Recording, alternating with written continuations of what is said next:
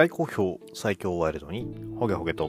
この番組は多感な時期にプロレスと最強スーパープロレスファン列伝に出会ってしまったハッスルジョボが長い年月を経ていろいろ悟ったつもりで全く悟れていないプロレスのあれやこれやについて好きに喋ってしまうポッドキャストです。えー、本日はじゅうにがつなのかに行われました全日本プロレス後楽園ホール大会、えー、世界最強タッグ決定リーグ戦および、えー、ジュニアバトルオブグローリー、こちらのですね、えー、最終戦のレビューを行っていきたいと思います。えー、収録しておりますのはじゅうにがつようかになるわけですが、えー、この時点で入ってきております様々な情報については一旦置いておいておかせていただき、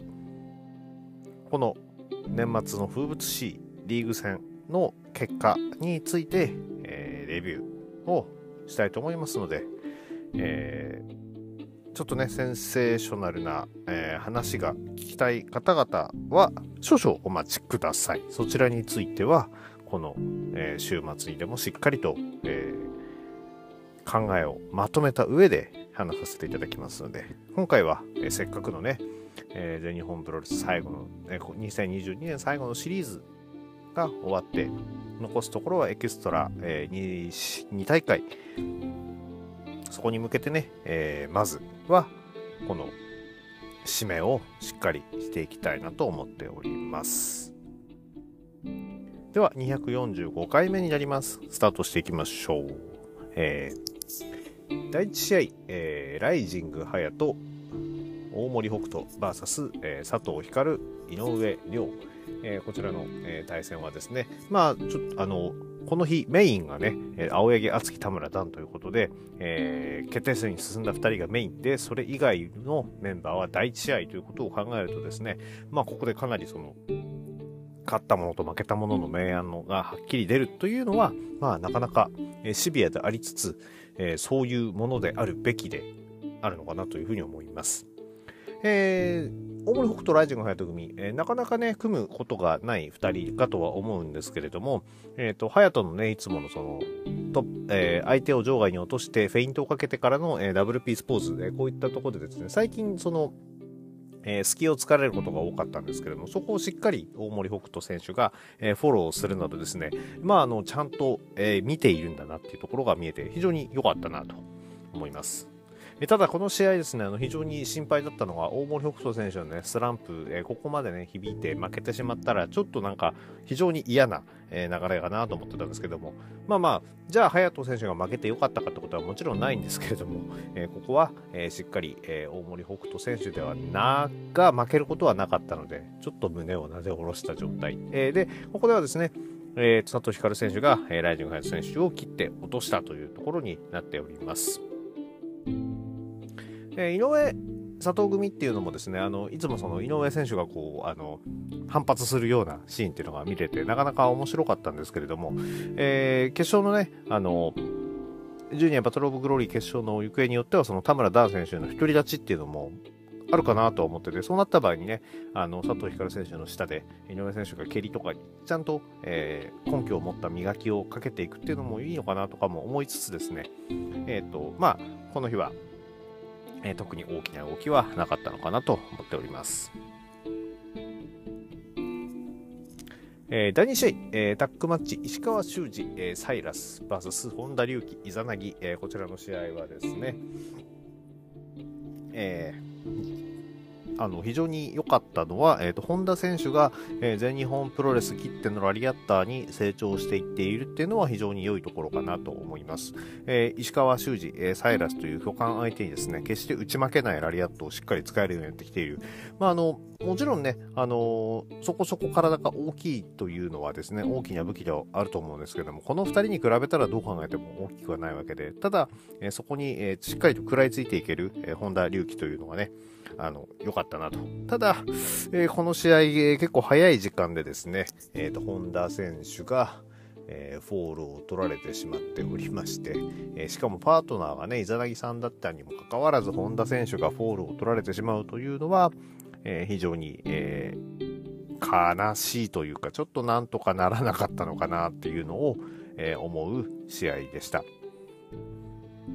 石川修司、えー、サイラス組から推しましたら、まあ、この後おそらく、えー、まあまあまあほぼほぼ間違いなく訪れる優勝決定戦に対して、えー、ごふんにじゅうはちびょうという短時間で、えー、試合が決められたことというのは、えー、有利な点になったのではないでしょうか。えー、だいさん試合、えー、アジアタック選手権 フォーウェイ マッチろくじゅっぷん一本勝負、えー、王者組、えー、小玉祐介、花畑正雄が、えー、先に入場してきてですね、まあいろんな、俺らがチャンピオンの間はいろんなことやってやるぞなんて、花畑正選手がですね、えー、表明しました。で、えー、挑戦者組吉田胤尻、挑戦者組大森高尾、井上正雄、挑戦者組ブラックメンソーレ エーティーエム という形で、えー、試合、えー、フォーウェイ マッチということで試合は始まりました。エーティーエム 選手が明るく楽しく、えー、の試合をやろうとしておりまして、まあまあ、あの普通の、ね、試合だったら、まあまあ、スポンサー様ですし、えー、まあまあまあ、まあ、ひゃっぽ譲っていいとするんですけど、さすがにちょっとタイトルマッチってね、これやられちゃうと、ちょっとどうなんだろうなっていう気は、えー、正直します。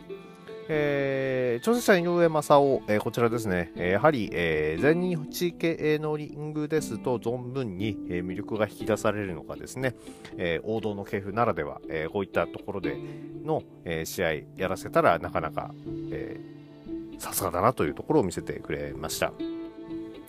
吉田胤尻組は、まあ、あんまりいいとこなく結局同士打ちしちゃってましたね。毒斬りが結局かかってってことになってましたかね。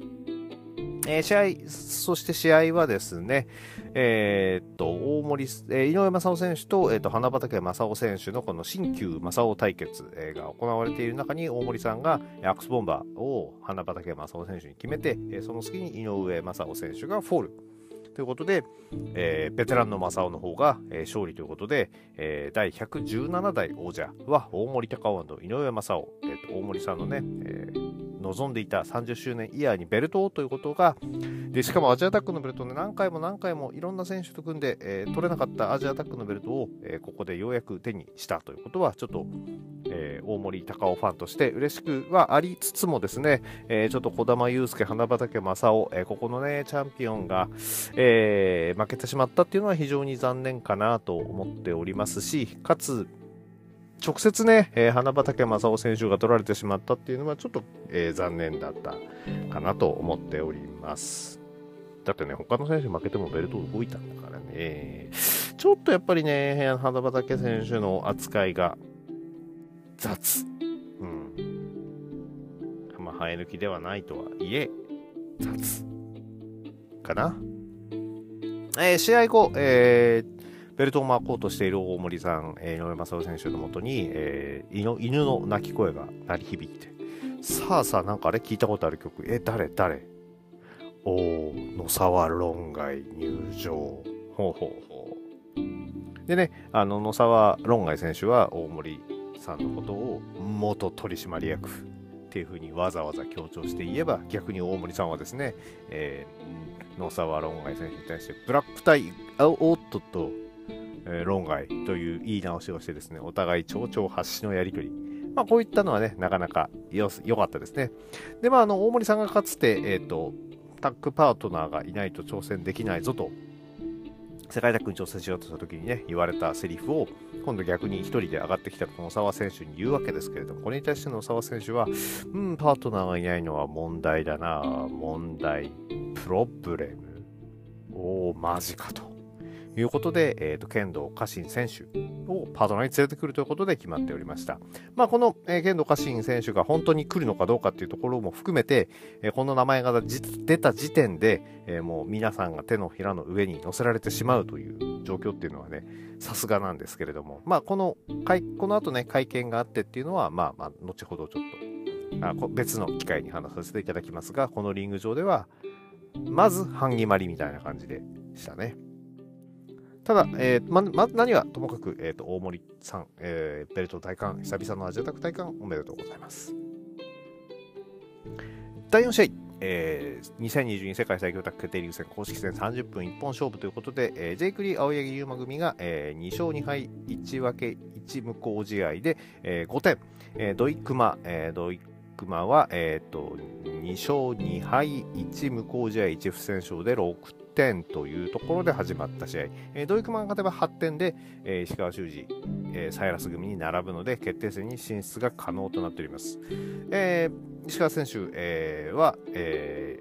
ー、解説機侍の解説機になるのかな、えー、土井熊脱落を非常に強く望んでいる。まあまあしょうがないですね。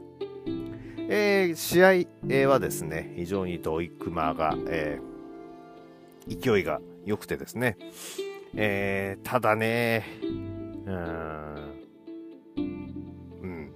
あの運ばっかり言ってもしょうがないですけども、えー、この試合で土井浩二選手が結構早めに垂直落下ブレンバスターを出したり、えー、ディーフォーシー を狙ったりというところがあったりして、まあ、この試合の前にもねあの大森北斗選手が垂直落下式ブレンバスターとか出したりとかってことで、まあ、ちょっとあのあまり話さないとは言いましたけども後々のことを考えるとああそうなのかなっていうのがちょっとねあの今振り返るとそうなるっていうケースは結構ありました。いや強かったんですよ土井熊本当にねあの青柳お兄ちゃん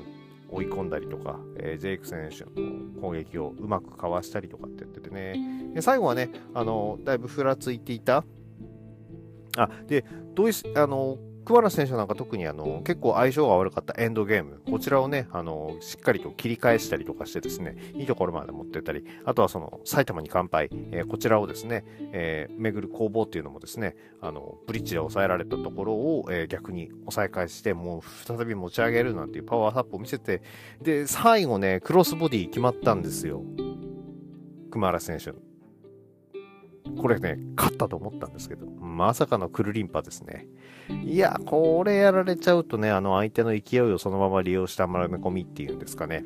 あのそれをやられちゃうとちょっと急に説得力が出てきてしまうもので、えー、残念ながらうん、えー、もうすでに、えー、決勝進出の目がなかったジェイク・リー青柳今組が勝利したということで、えー、さんしょうにはいいちぶけいち無効試合ななてんえー、土井浩二熊原氏はにしょうさんはいいち無効試合いち不戦勝でろくてんということで、えー、まず、えー、リーふたり、えー、にチームとも、えー、進出の目がなくなって、えー、終了となっております。試合後はね、えー、ジェイク選手が、えー、土井熊に握手を求めてたわけで、えー、なんなら土井熊がその司法、司法というかお客さんに頭下げてたんでむしろこっちがなんて思っていたんですけどまさかまさかのまさかでもなかったんだけどもな、うん、このタイミングでかまあまあそれはすいません後ほど。えー、そして、えー、だいご試合、えー、にせんにじゅうに世界最強タッグ決定リーグ戦公式戦、えー、さんじゅっぷん一本勝負、えー、こちらは、えー、ブードゥーマーターズ諏訪間河野、えー、さんしょうにはいいち無効試合ろくてんと、えー、永田裕二安西優真、えー、にしょうよんはい、えー、ろくてんが戦っております。いやもうこの試合に関してはもうはっきり言って試合内容を忘れました。えー、試合結果、えー、じゅうにふんよんじゅうきゅうびょうジャーマンスープレックスホールで安西優真が諏訪間からフォールを奪っております。この結果をもちまして、えー、ブードゥマーダーズさんしょうさんはい石無効試合でろくてん、えー、永田裕二安西優真組もさんしょうよんはいろくてんということでこれすげえな。だから安西永田組はろくてんってことはさっきの土井熊に並んでてさらに諏訪間河野にも並んでてですよ。いやー全敗だと思ったのにすげえなこれ。まあまあ、でさらに、えー、さっきも言いました、えー、安西優真が、えー、諏訪間からの直接のフォール、まあ、もちろんその途中でねその椅子攻撃をしようとした諏訪間選手の椅子を貫いてのジャ、えー、貫いてからのドロップキックで貫いてからのジャーマンスープレックスということであの直接本当に、えー、ピンという実力のみで勝ったっていうふうにはまだもちろん捉えられないとは思います。ただここで、えー、諏訪間からフォールを取ったっていう勲章っていうのは非常に大きくやっぱりみんなねびっくりしてはいると思うんですけどただ世界基準で考えたら別にいいんですよね。やっぱり日本だけですからねその新人、えー、道場だったり若手というギミックが与えられるのはそれを考えたら、えー、勝てる実力があって人気が出る要素を持っている選手が、えー、上を一気に食っていくっていうのはもう十分ありだと思いますんで私は、えー、乗っかりますよ。多少な多少文句は出るかもしれないんですけれどもここでねそのデビューしたてのくせにとか言ってですね、えー、安西選手を潰してしまってはですね、もう本当いつまでたっても昭和のプロレスから抜け出せないっていうのはもう分かってますので、私はもう全乗っかり、まあいろんな意味で全乗っかりしなきゃならなくもなってきてるわけですが、うんね、ここはしっかりと応援していきます。えー、で何がいいかって、この初勝利を挙げた相手が諏訪間さんっていうのがこのね、あの安西選手らしいというか全日本らしいというか諏訪間さんらしいというか、それらしくできていいのかなというふうに思っております。えー、でこの結果をもちまして、えー、両チームともはってんに届かなかったため、えー、決勝進出の前はなくなって、えー、だいろく試合の行方に、えー、任されることとなっております。えー、だいろく試合、えー、世界最強タッグ決定リーグ戦、えー、こちらはですね、えー、さんじゅっぷん一本勝負、宮原健人野村拓也 ブイエス、えー、斉藤潤斉藤玲、えー、宮原健人野村拓也が、えー、さんしょうさんぱいろくてん、えー、斉藤潤斉藤玲が、えー、にしょうさんはいいちふせんしょうでろくてんということで、えー、どちらか勝った方がはってんでサイラス石川組と並ぶ。えーもしも無効試合などになれば、えー、得点が入らない。あとはあのその両者リングアウトとかで、えー、引き分けになっても、あ、時間切れ引き分けになっても、えー、ななてんということで届かないということになる状況でした。えー、斉藤ブラザーズにはですね、えー、タル選手が付き添ってきて、えー、なんでブードゥーマーダーズのあの須山コーナーにはついてこなかったのかなというのはまあさて置いといて、この試合ね、あのかなり、えー、宮原選手が、えー、斉藤ブラザーズに対して当たりが強かったのがちょっと面白かった。面白いって言っていいのか分からないですけど、しっかり入れてたのがね、あの良かったかなと思います。まあ昔からその、えー、でかい相手に固く入れるのがね、宮原健人だったわけですけれども、まあ石川選手とかにね、入れるような、諏訪間選手に入れるような入れ方をですね、えー、斉藤兄弟に、えー、していたっていうのがね、あの非常に良、えー、かったかなと思います。えーっとまあ、その切れ具合としてはあの結構やっぱりタル選手の勧誘に切れてた部分っていうのは、えー、大きかったと思うので、まあ、ちょっと余計なことしちゃったかなっていう気はします。この試合だけちょっとねあの後から見ることになったんで、えー、先にタイムラインとかで見てたんですけど、本当ね斉藤潤選手のスピアがこの試合良かったなっていうのが、えー、印象深いシーンだったのが一つ。そして、えー、と解説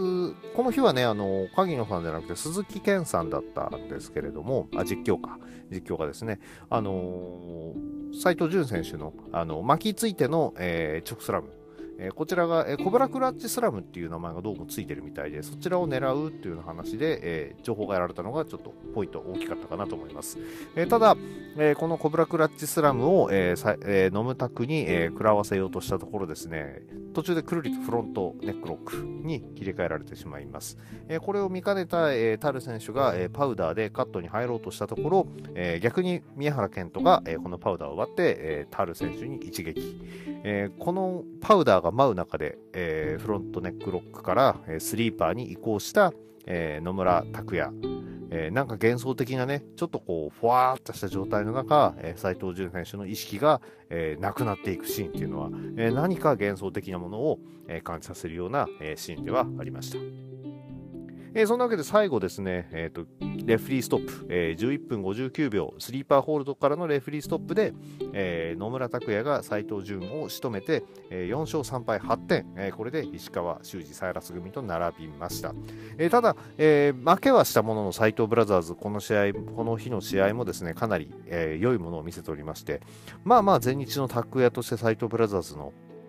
えー、名前っていうのはもう、えー、もうトップコンテンダートップに位置しているとみなして問題ないと思いますので、え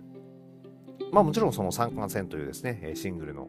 大きな、えー、流れがありつつもタッグの方っていうのはですね、えー、斉藤潤斉藤玲がいれば安心なんじゃないかなというふうに思った、えー、良き試合でした。えー、そして、えー、この試合をも、えー、先ほども言いましたけども、これで宮健ノムタクが、えー優勝決定戦に進むことになったんですけども、石川さん乱入して無効試合にしちゃえばね優勝決まったのに、まあまあまあそんなことしたらさすがにねヒールじゃないからそれはダメなのか、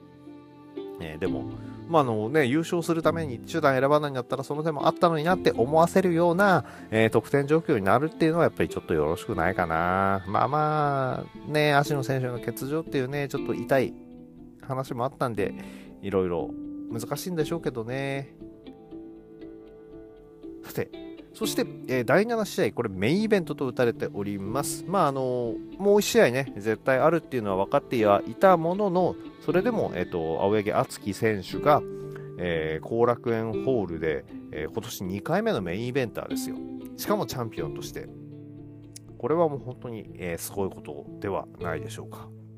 えー、対戦相手としましては、えー、と田村段選手、えー、大阪と同一カードということで、どのように見せてくれるかっていうのを非常に、えー、注目しておりましたが、えー、じゅっぷんいっぽん勝負で、えー、見せてきたことの、えー、続き、その先というものをしっかり見せてくれた名勝負だったと思います。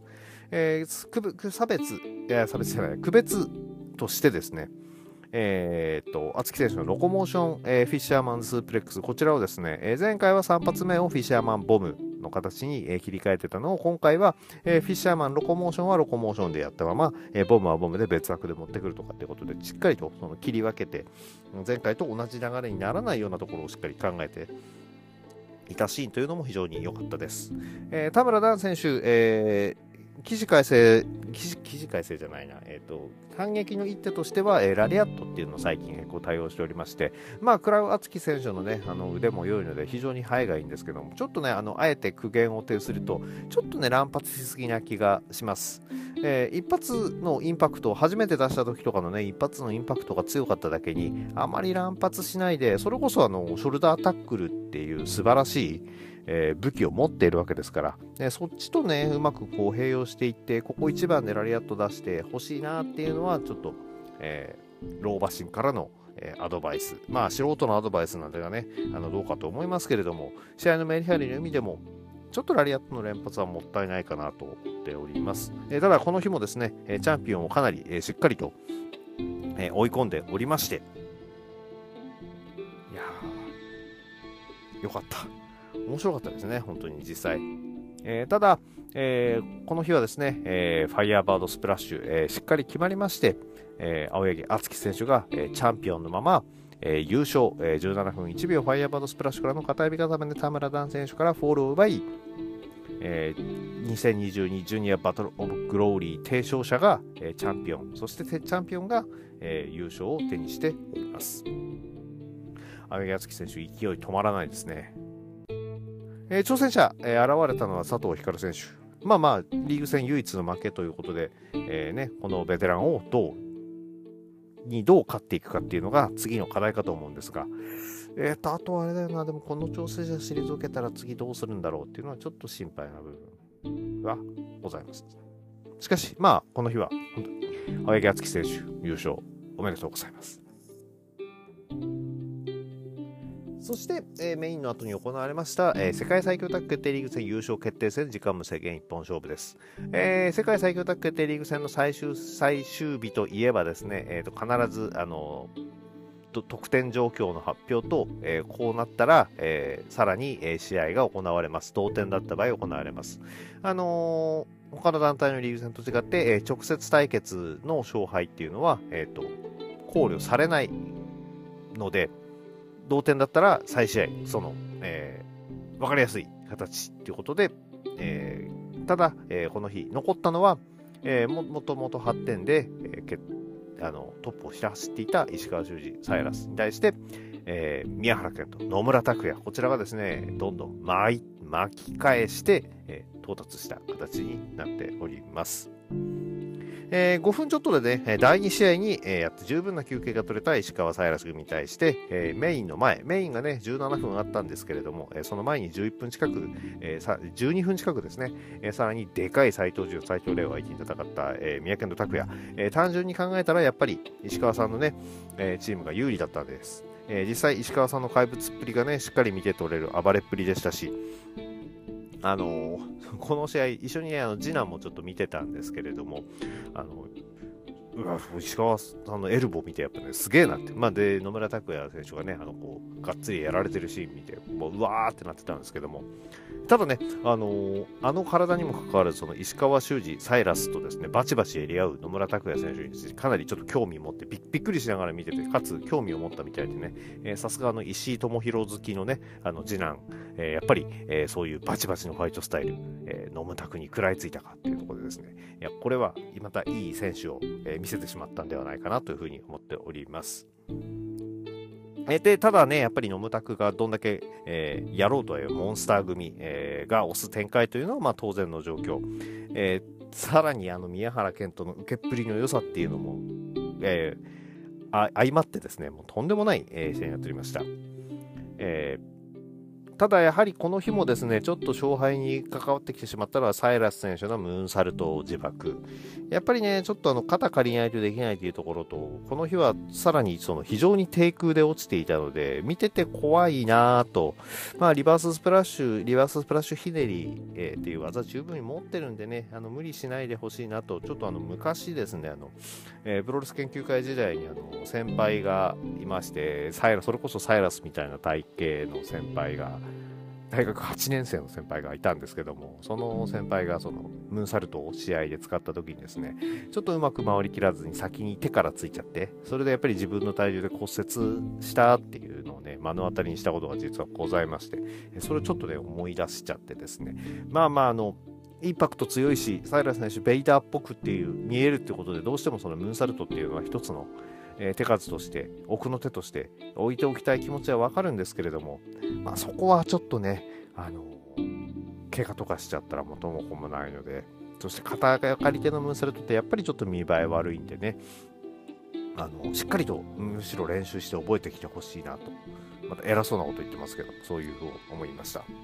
えー、そんなわけでちょっとサイラス選手の、ね、勢いが、えー、止まってしまったわけですが、えー、今度は石川選手 と,、えー、と宮原選手の、えー、素晴らしい攻防、やっぱ こ, このふたりね、あの本当あのツイッターでつぶやいてりもしてたんですけど、このふたりの、ね、戦いからしか得られない興奮というのは絶対あるわけで、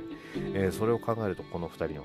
えー疑似的にシングルマッチ状態になっていたっていうのをね、この年末に見られたっていうのが非常に良かったのかなと思います。石川選手、えー、ドラゴンスープレックスだったり、えー、スプラッシュマウンテンだったりね、えー、で追い込んだわけですが、えー、宮原健人選手最後は、えー、シャットダウンスープレックス一戦、えー、にじゅっぷんさんじゅうななびょう、えー、シャットダウンスープレックスホールドで、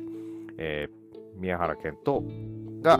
石川修司を下して、宮健と拓也が、えー、にせんにじゅうに世界最強タッグ決定リーグ戦優勝を果たしました。